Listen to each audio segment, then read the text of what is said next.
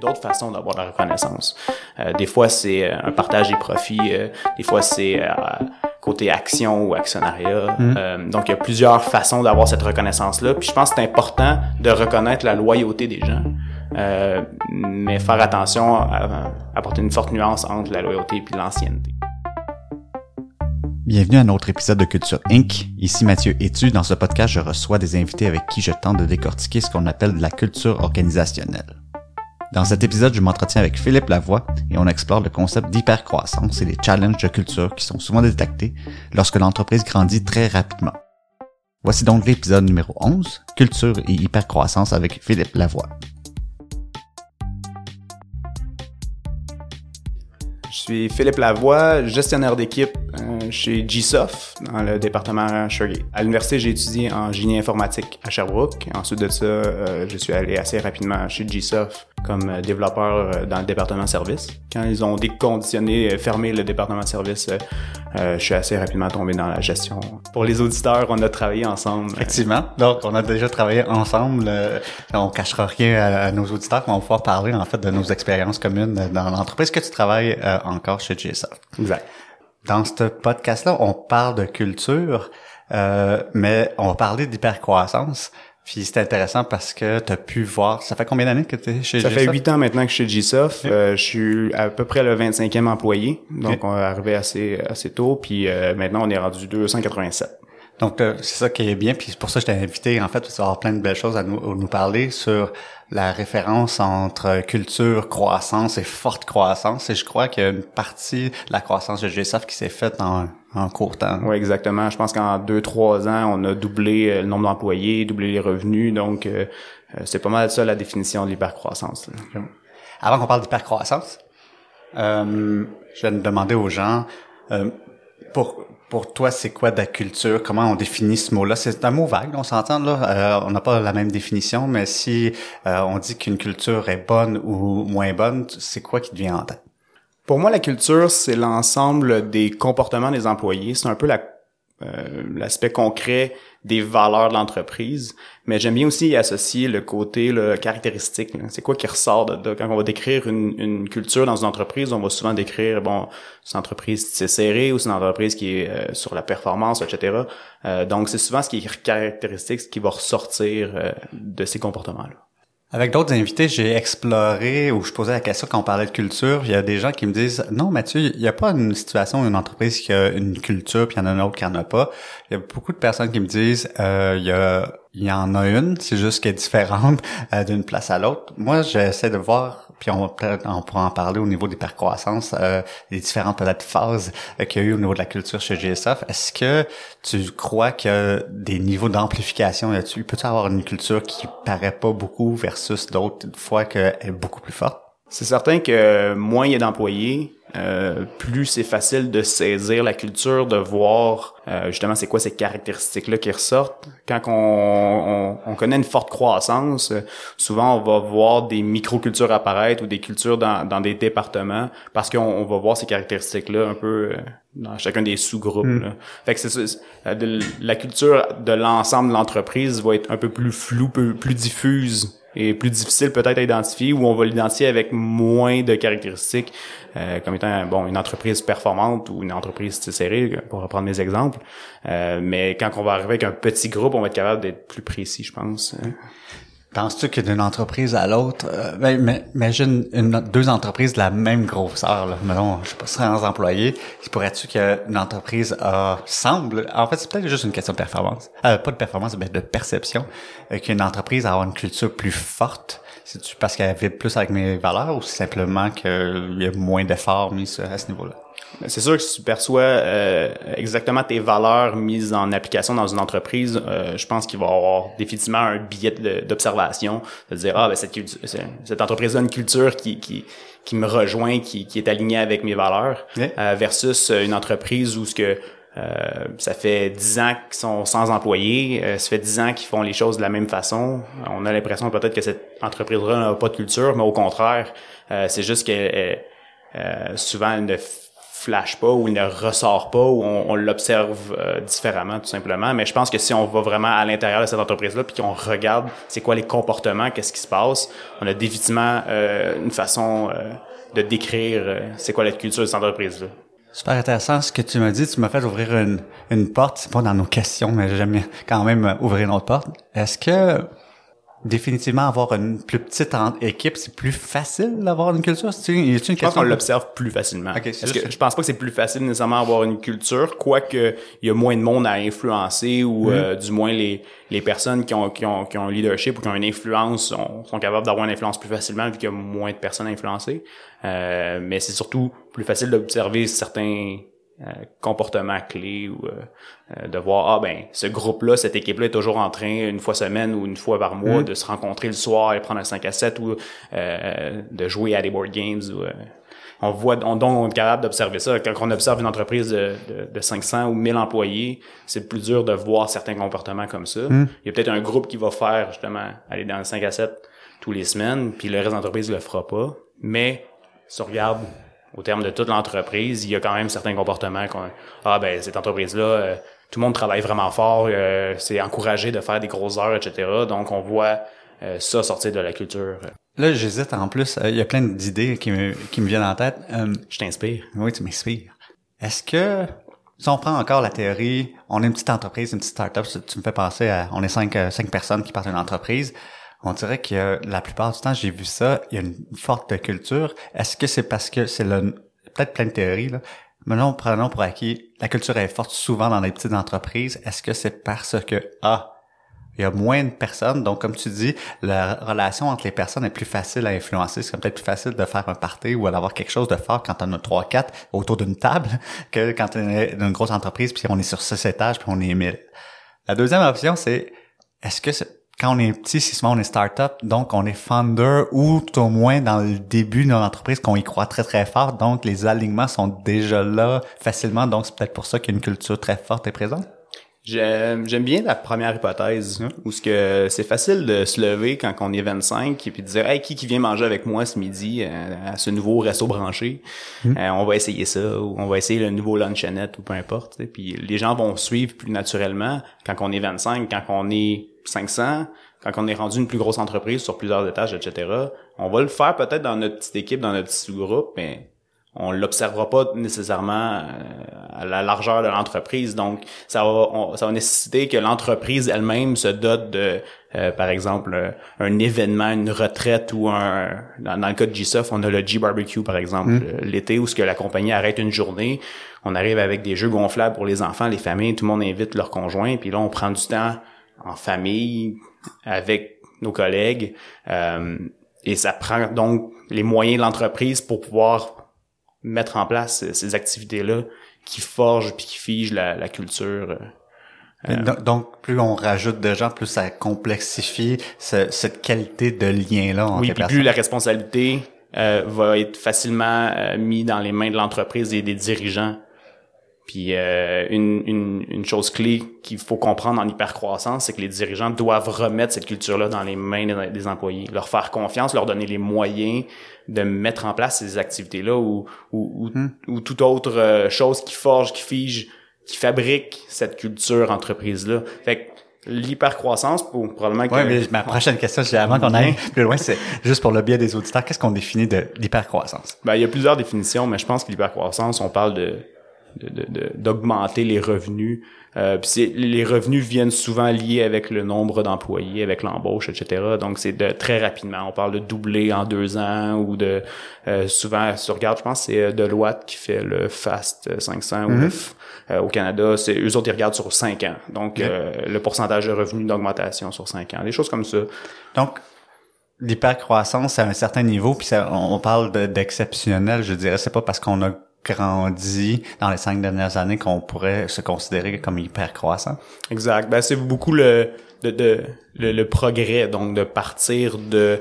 C'est sûr que si on a des revenus de 100 dollars, on tombe à des revenus de 200 après deux ans, on a doublé, mais faut quand même relativiser. Euh, mais c'est beaucoup le, donc le, pourcentage d'augmentation qui est fulgurant. Un petit fun fact, il y a Supercell qui est considéré la plus grosse hypercroissance. C'est une compagnie. Supercell. Supercell, c'est eux qui font les petits jeux de cellulaire OK. bien connus. ils ont été fondés en 2010 et en trois ans, ils ont parti de 0 à 2,3 milliards de revenus. OK. En trois ans. En trois ans. Wow. Et j'imagine qu'ils sont pas passés de 2 à 10 employés non, plus. Non, je pense pas. fait que généralement, avec ces revenus-là, vient de l'embauche. Fait que c'est, euh, c'est beaucoup de, l'embauche de masse. Euh. Donc, ils sont définis de la croissance, de l'hypercroissance entre euh, deux facteurs principaux, là, en peu de temps, en quelques années, énormément de recrutement et énormément de nouveaux revenus. Généralement, le revenu, je pense, vient avant le recrutement. Oui, On a beaucoup, beaucoup de revenus. et, ah, quoi que ça dépend des entreprises. Euh, je, je, le verrais plus de ce sens-là. Justement, on a des revenus, donc on peut euh, recruter, mais... L'idée un peu, c'est de parler d'hypercroissance, c'est de parler de culture. La prochaine question qui m'intéresse, c'est en quoi, selon toi, soit que la culture a un effet sur l'hypercroissance ou que l'hypercroissance a un certain impact sur la culture? Ben, le point le plus facile, c'est de parler justement de l'embauche massive, mais des compagnies dans une phase, parce que souvent les compagnies elles peuvent faire, comme Gsoft, ça fait longtemps que ça existait, et mm. après ça, ils est tombé en hypercroissance. Ouais. Pour définir aussi, l'hypercroissance n'est pas naturellement euh, au début de, de, l'an zéro à... Ça arrive souvent, mais c'est pas obligatoire et mm. nécessaire. Mm. Euh, donc, les compagnies dans une phase d'hypercroissance vont voir trois choses arriver. Donc, ils veulent euh, la scalability, donc de l'évolutivité en français. Ils vont vouloir aussi de l'embauche de talent assez massif, puis euh, utiliser de plus en plus la technologie comme un outil d'agilité. Donc ça va être les, trois grands besoins d'une compagnie dans une phase de mm. d'hypercroissance. Puis quand on parle surtout de d'embauche de talent, bien euh, je vais je vais revenir beaucoup sur le premier podcast euh, avec euh, Sophie Brochu qui parle de d'embauche et d'accueil mm-hmm. des nouveaux employés et l'impact que ça a sur la culture on, dans une compagnie en phase euh, d'hypercroissance, on va faire x10, x100, x1000 sur ce facteur-là.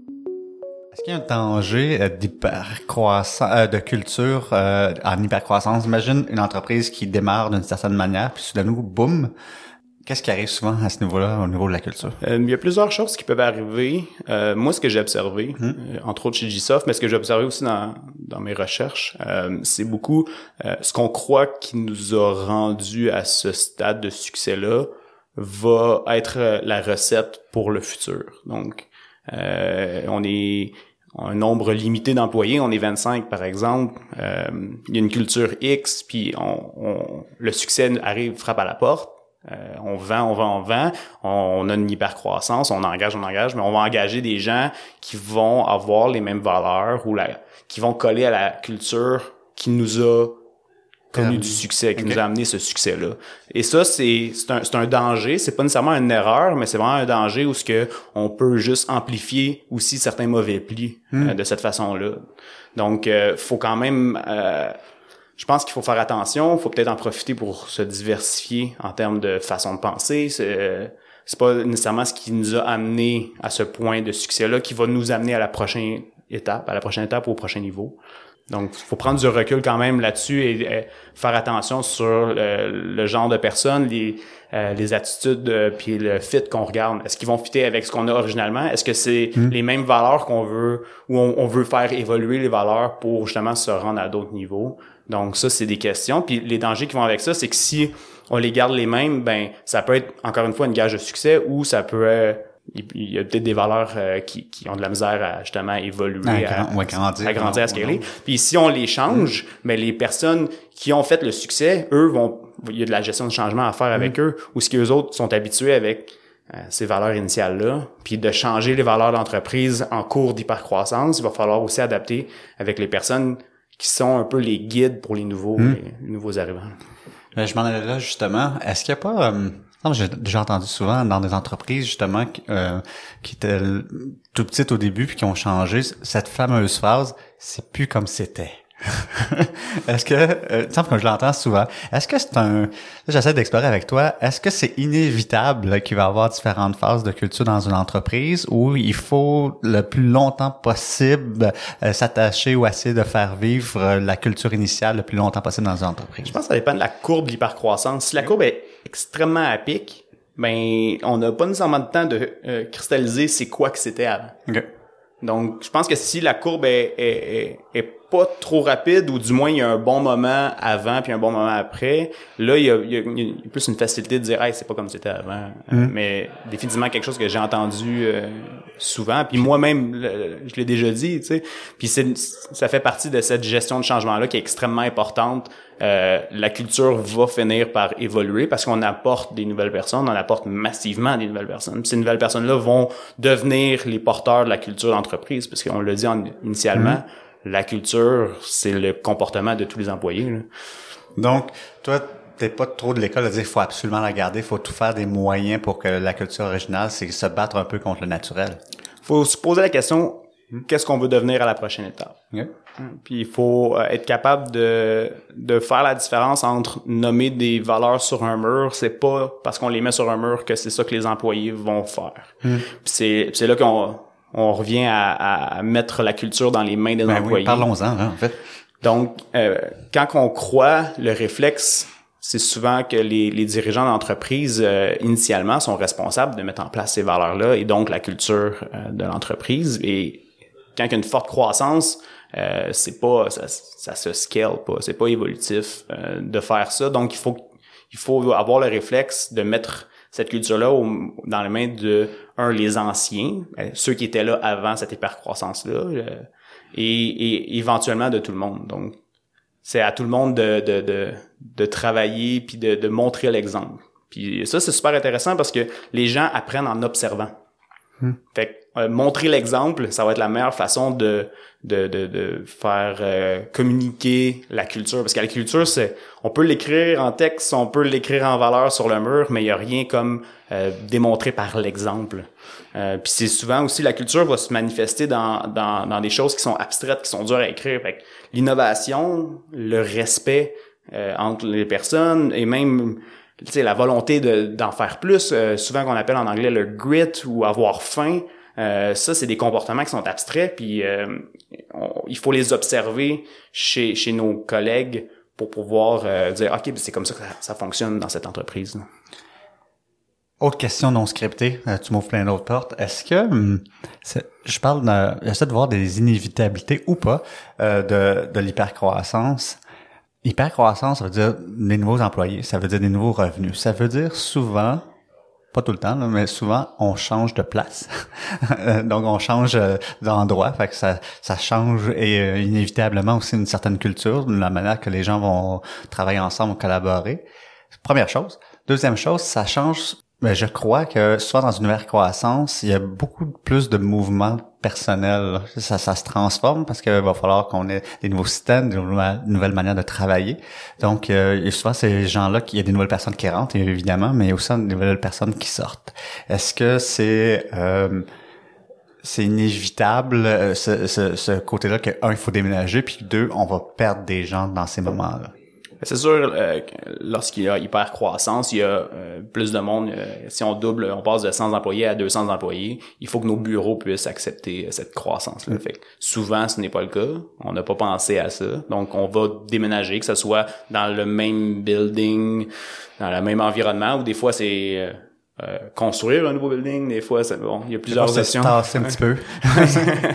fait que c'est sûr, il va falloir s'adapter à ça, mais ça l'ouvre des nouvelles opportunités. Mm. Euh, si je peux citer euh, GSoft, euh, on est allé éventuellement ouvrir un deuxième étage et on avait beaucoup peur de ce, cette scission-là entre les étages. C'est-à-dire, mm. on ne sera plus tous sur le même étage. Mm.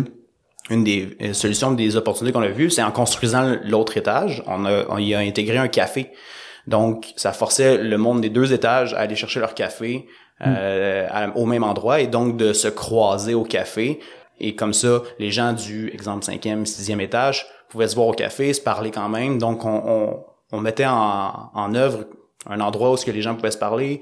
Et donc, la communication continue à passer entre les étages grâce à ça. Hmm.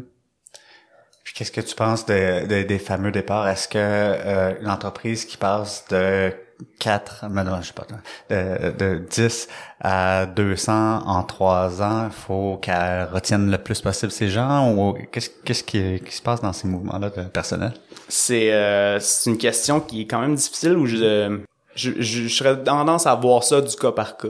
Euh, c'est sûr que c'est inévitable, je crois, euh, que les gens qui aimaient être 10 ou qui étaient habitués à mm. ce mode de travail-là euh, ne s'adaptent pas au nouveau, à la nouvelle phase, donc à la nouvelle croissance de l'entreprise et cherchent à, dire bon je vais quitter je vais aller dans une autre start-up ou quoi que ce soit hmm.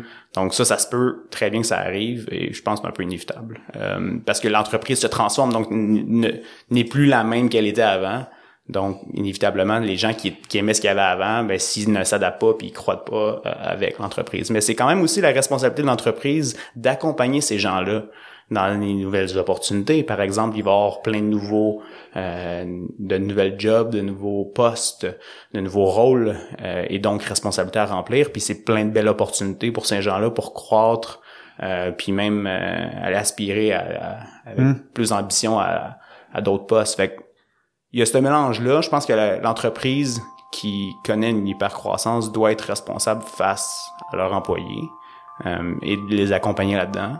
Mais inévitablement, ça se peut qu'il y ait des gens qui, qui sortent du bateau.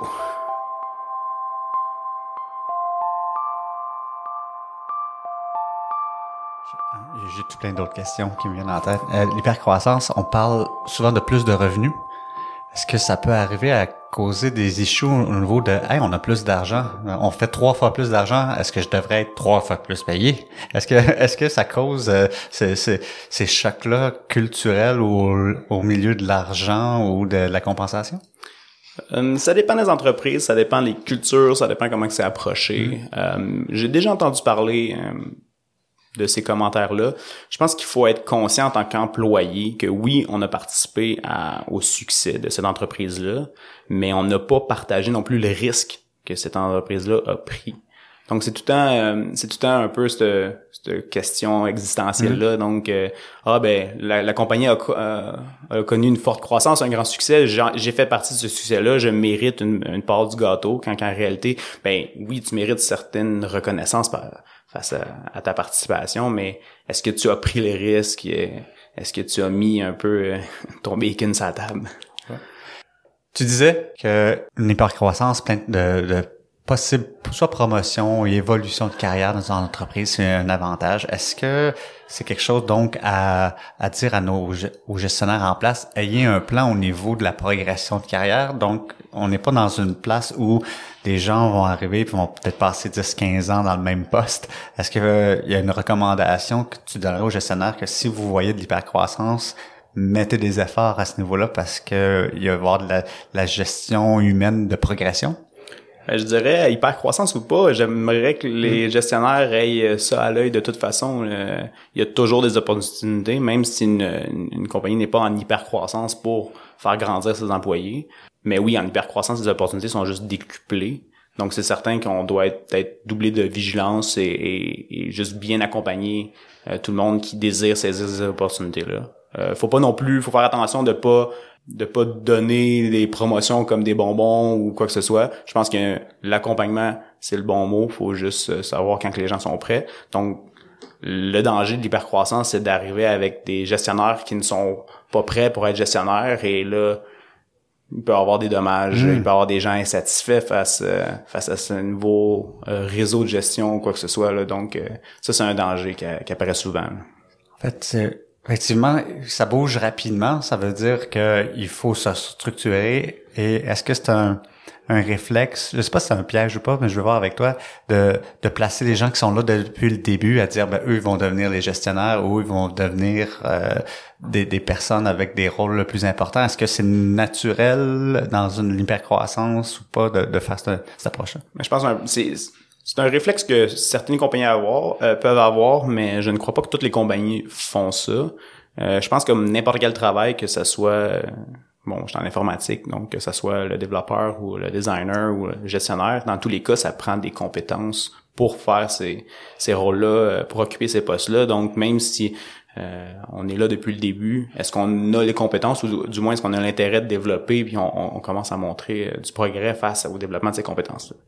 Donc, ce, selon moi, c'est des bonnes questions à poser et non juste, ah, ça fait longtemps que tu es là, on va te mettre dans un poste de gestion. Euh, juste parce que ça fait longtemps que t'es là puis t'es Puis un longtemps, original. on s'entend dans, dans longtemps dans l'entreprise, peut-être huit mois. hein. exact mais mais mais l'ancienneté euh, c'est une forme de Ouais. encore de travail sur l'ancienneté puis je- moi je ne crois je crois très peu en l'ancienneté Euh, ce qui est dangereux avec ça c'est c'est c'est de ne pas observer justement les compétences puis euh, le talent des gens euh, face à ça fait que l'ancienneté c'est c'est bon pour acquérir des compétences puis acquérir de l'expérience mais euh, sans les compétences ça ça sert, ça sert à rien l'ancienneté Euh, la nuance qui est importante à appliquer puis qui a peut-être frisé les oreilles de quelques-uns c'est je crois beaucoup à la loyauté par contre Il y a une différence donc entre loyauté et ancienneté. Euh, Ouais. Explorons donc ça. C'est quoi la différence? Euh, je pense que la loyauté, c'est, c'est le fait de le- le- les, les gens qui travaillent euh, pour une entreprise depuis un certain temps, mais qui montent aussi, bon, qui ont fait un- une partie de la job, tu sais, la job de bras ou la job, des fois on peut appeler la job plus sale ou la, la job plus dure ou Les euh, plus grands sacrifices, maintenant? Ouais, des plus grands sacrifices, c'est mieux, c'est mieux dit, merci. Euh, mais ces gens-là, donc, méritent une forme de reconnaissance. Puis des fois, ça peut être la promotion qui peut être une reconnaissance. Euh, mais encore une fois, je pense qu'il faut qu'il y ait un concept de compétence puis de progrès puis de développement face à une promotion. Mais il y a d'autres façons d'avoir de la reconnaissance. Euh, des fois, c'est euh, un partage des profits. euh, des fois, c'est euh, côté action ou actionnariat. Euh, donc, il y a plusieurs façons d'avoir cette reconnaissance-là. Puis je pense que c'est important de reconnaître la loyauté des gens. Euh, mais faire attention à, à apporter une forte nuance entre la loyauté et l'ancienneté. C'est pas parce que tu fais longtemps que tu es là que tu es nécessairement loyal. Peut-être que tu as juste été opportuniste, tu profites tout le temps des... Ou, ou, ou peut-être que même c'est quelqu'un qui est sur le bord d'être sous-performant depuis longtemps, euh, qui ne l'est pas explicitement, mais est-ce que c'est vraiment de la loyauté? Donc c'est un sujet qui est quand même sensible, mais... Que euh, tout devrait pas être calculé, genre, ah, moi, ça fait six ans, toi, ça fait juste cinq Exactement. ans, puis euh, il y, a, y a un genre de, de, de décision par défaut qui doit se faire juste par. Exact. Parce que je pense qu'il y a des gens qui sont capables de sortir de l'université, apprendre un peu deux, trois ans et rapidement montrer du progrès et euh, un développement plus plus accru de compétences ou de hey, cette personne-là elle, devient vraiment vraiment bonne. Puis souvent euh, je pense qu'Im Scott les appelle les All-Stars. Euh, c'est des gens qui, qui, qui influencent beaucoup leur environnement qui ont un fort impact. Ah, ils n'ont pas besoin d'avoir beaucoup d'expérience pour avoir un fort impact sur leur environnement, sur leur équipe, sur leur écosystème. Donc, c'est là qu'il faut faire attention avec l'expérience.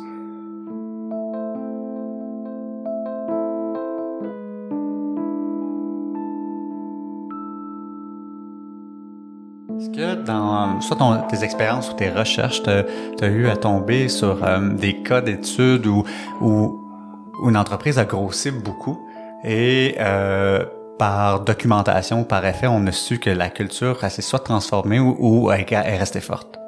Euh, je pense que dans les exemples positifs, un exemple qu'on cite souvent, c'est Spotify, euh, qui a connu quand même une forte croissance euh, au début, année 2010-2015, dans ces années-là. Euh, très, très forte croissance. Et ils ont quand même réussi à, à maintenir une culture forte. Je pense qu'ils sont encore un leader en termes de culture d'entreprise au monde. Euh, ils ont un blog très, très connu, euh, parlent beaucoup de leur, leur, leur cadre de croissance en termes de carrière de développeur euh, a, a fait beaucoup de vagues euh, dans le domaine. Donc, c'est c'est une compagnie qui a réussi à saisir ces opportunités-là puis de, de, de faire évoluer leur culture positivement.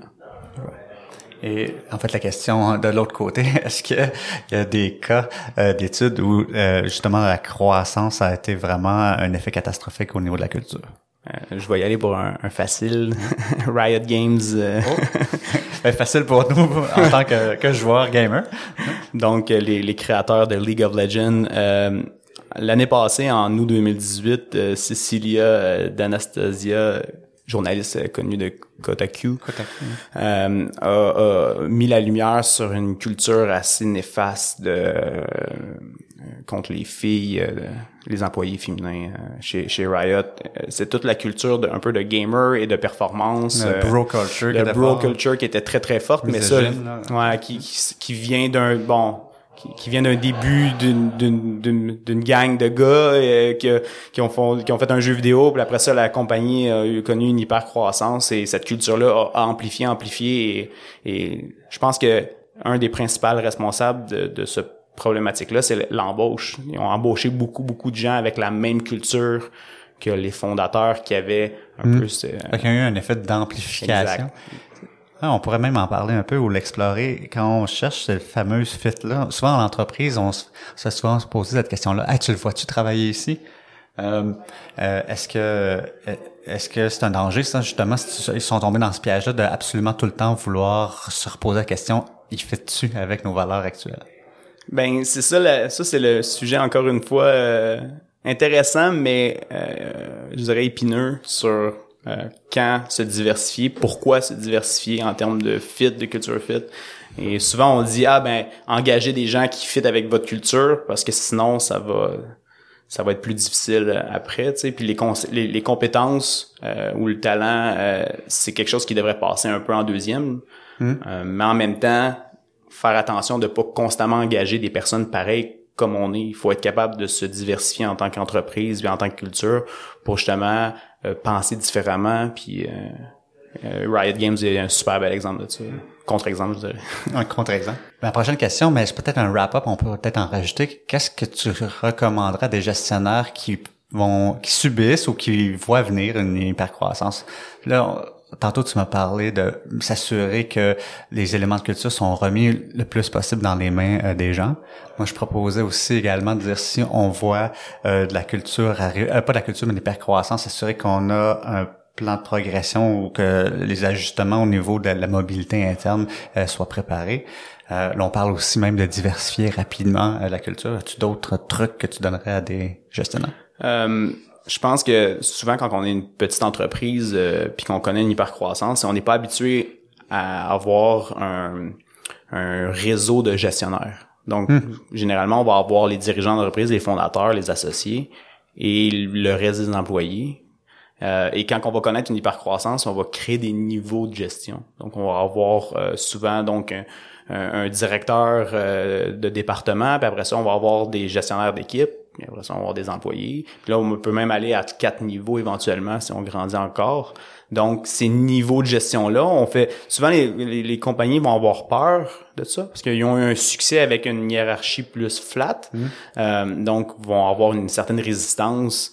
Euh, cependant, on veut accompagner tous les employés euh, dans leur carrière, dans leur plan de développement, etc. Donc, ils ont besoin d'accompagnement, ils ont besoin d'un gestionnaire je pense que le conseil que je donnerais euh, aux entreprises qui vont connaître ou qui connaissent une hypercroissance, c'est de faire attention au ratio de gestionnaires et d'employés. Donc, euh, en théorie, mmh. moi, j'aime bien le 1 pour 8.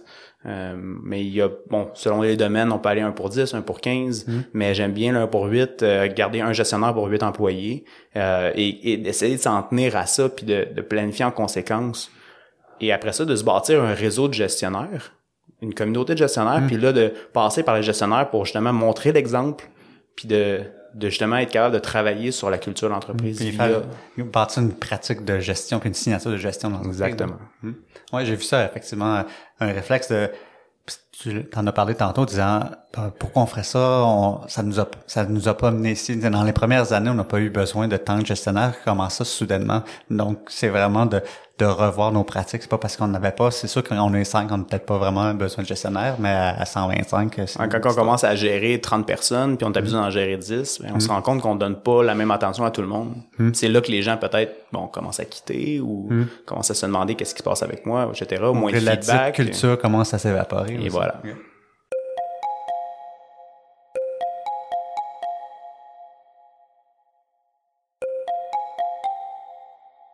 on grandit, donc on parle de plus de gestionnaires. Est-ce que c'est normal, selon toi, qu'il se crée de plusieurs petites cellules de culture?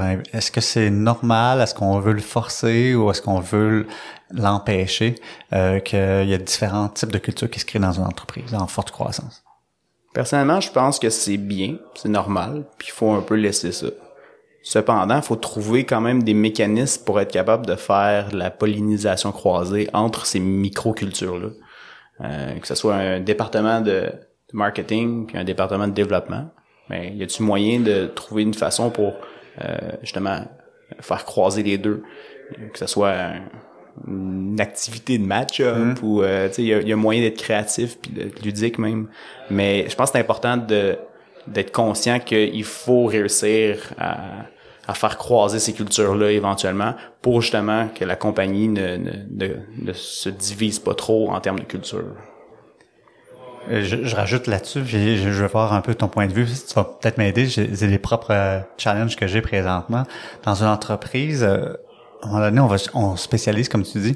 Donc, euh, on va avoir des développeurs ou des gens un peu plus techniques dans l'entreprise de logiciels, je parle, euh, des ventes, du marketing, du légal. Est-ce que quelqu'un que- comme, comme moi qui a une mission d'aider à la culture, je devrais chercher à avoir une culture générale ou je me bats contre le naturel que euh, une culture de développeur sera jamais comme une culture de vendeur euh, et je devrais favoriser en fait l'ex pas l'explosion mais l'apparition de microculture dans une entreprise. Hmm, C'est une bonne question. si j'avais la réponse parfaite, je serais assez à ta place. Ah mais au moins tu me, tu me, tu me rassures que c'est un bon struggle. non, mais je pense, euh, bon, juste pour en jaser, je pense que c'est important de garder les deux. Euh, c'est important de, de respecter la microculture puis d'essayer de pas jouer contre parce que c'est comme ça que les gens vont s'identifier à leur équipe proche, leur groupe. Puis c'est ils vont créer un sentiment d'appartenance à cette culture là. Fait qu'il faut pas essayer de la défaire selon moi, mais faut même si on semble se battre contre des moules à avant, faut continuer à vouloir euh, unifier, pas unifier, mais genre euh, trouver une façon d'avoir une culture plus euh, commune à toute l'entreprise, même si ça sera pas la même chose.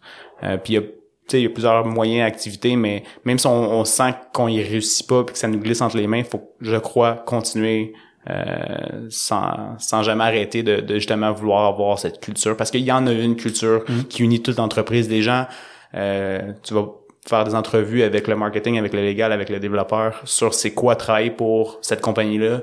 Ils vont, ils vont tous te dire quelque chose qui va se ressembler. Yep. Ils ont toute une façon d'implémenter cette culture-là différente, mais c'est toutes fondamentalement les mêmes valeurs, je pense. Puis il faut continuer de valoriser euh, ce qu'on croit être nos valeurs de compagnie.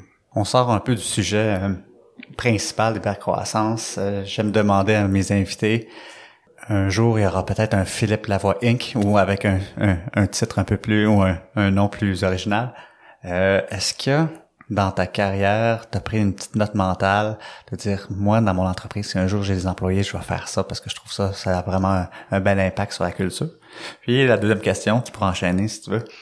À l'inverse, y a-tu quelque chose que tu t'es dit, jamais, jamais, ça va être dans mon entreprise? La, la confiance et l'autonomie, c'est euh, quelque chose qui est à la fois risqué, dangereux, mais je pense que ça va rimer un peu avec le conseil que j'ai dit tantôt de mettre la culture dans les mains des employés, mais c'est de faire confiance et de laisser de la marge de manœuvre et même de laisser euh, prendre des risques et de laisser se planter les gens, euh, puis d'apprendre de ces erreurs-là. Je pense que cette autonomie-là, c'est ce que j'ai j'ai le plus appris chez GSoft, entre autres, euh, que- qu'une forte valeur autour de cette flexibilité-là. Puis ça donne des opportunités aux gens qui, qui veulent en faire plus, d'en faire plus, justement, puis de croître euh, là-dedans. Euh, c'est plus dur pour d'autres qui ont besoin de plus d'accompagnement. Fait qu'il y a toujours un, un autre côté à la médaille. Mais moi, personnellement, je me suis beaucoup inspiré et collé de, de cette valeur-là. Puis si j'avais à, à faire une compagnie, ça serait inévitablement une compagnie qui aurait beaucoup d'autonomie puis de, de confiance. Dès le début, ça serait quelque chose que tu dirais à leurs employés ou que tu irais chercher, c'est que les employés qui ont qui se développent très bien dans ce dans ce O- oser, oser aller euh, où ce que vous croyez que ça devrait aller. Puis euh, au pire aller, on aura une petite discussion sur OK, bon, c'est une erreur, c'est pas grave, qu'est-ce qu'on apprend de ça, puis euh, où est-ce qu'on va maintenant? Qu'est-ce qui se, ne se retrouverait pas chez Philippe Inc. Là? Philippe Lavoie Inc? C'est peut-être euh, c'est peut-être un peu trop lié, mais le- des directives, euh, de- donner des ordres, donner des euh, trop d'encadrement.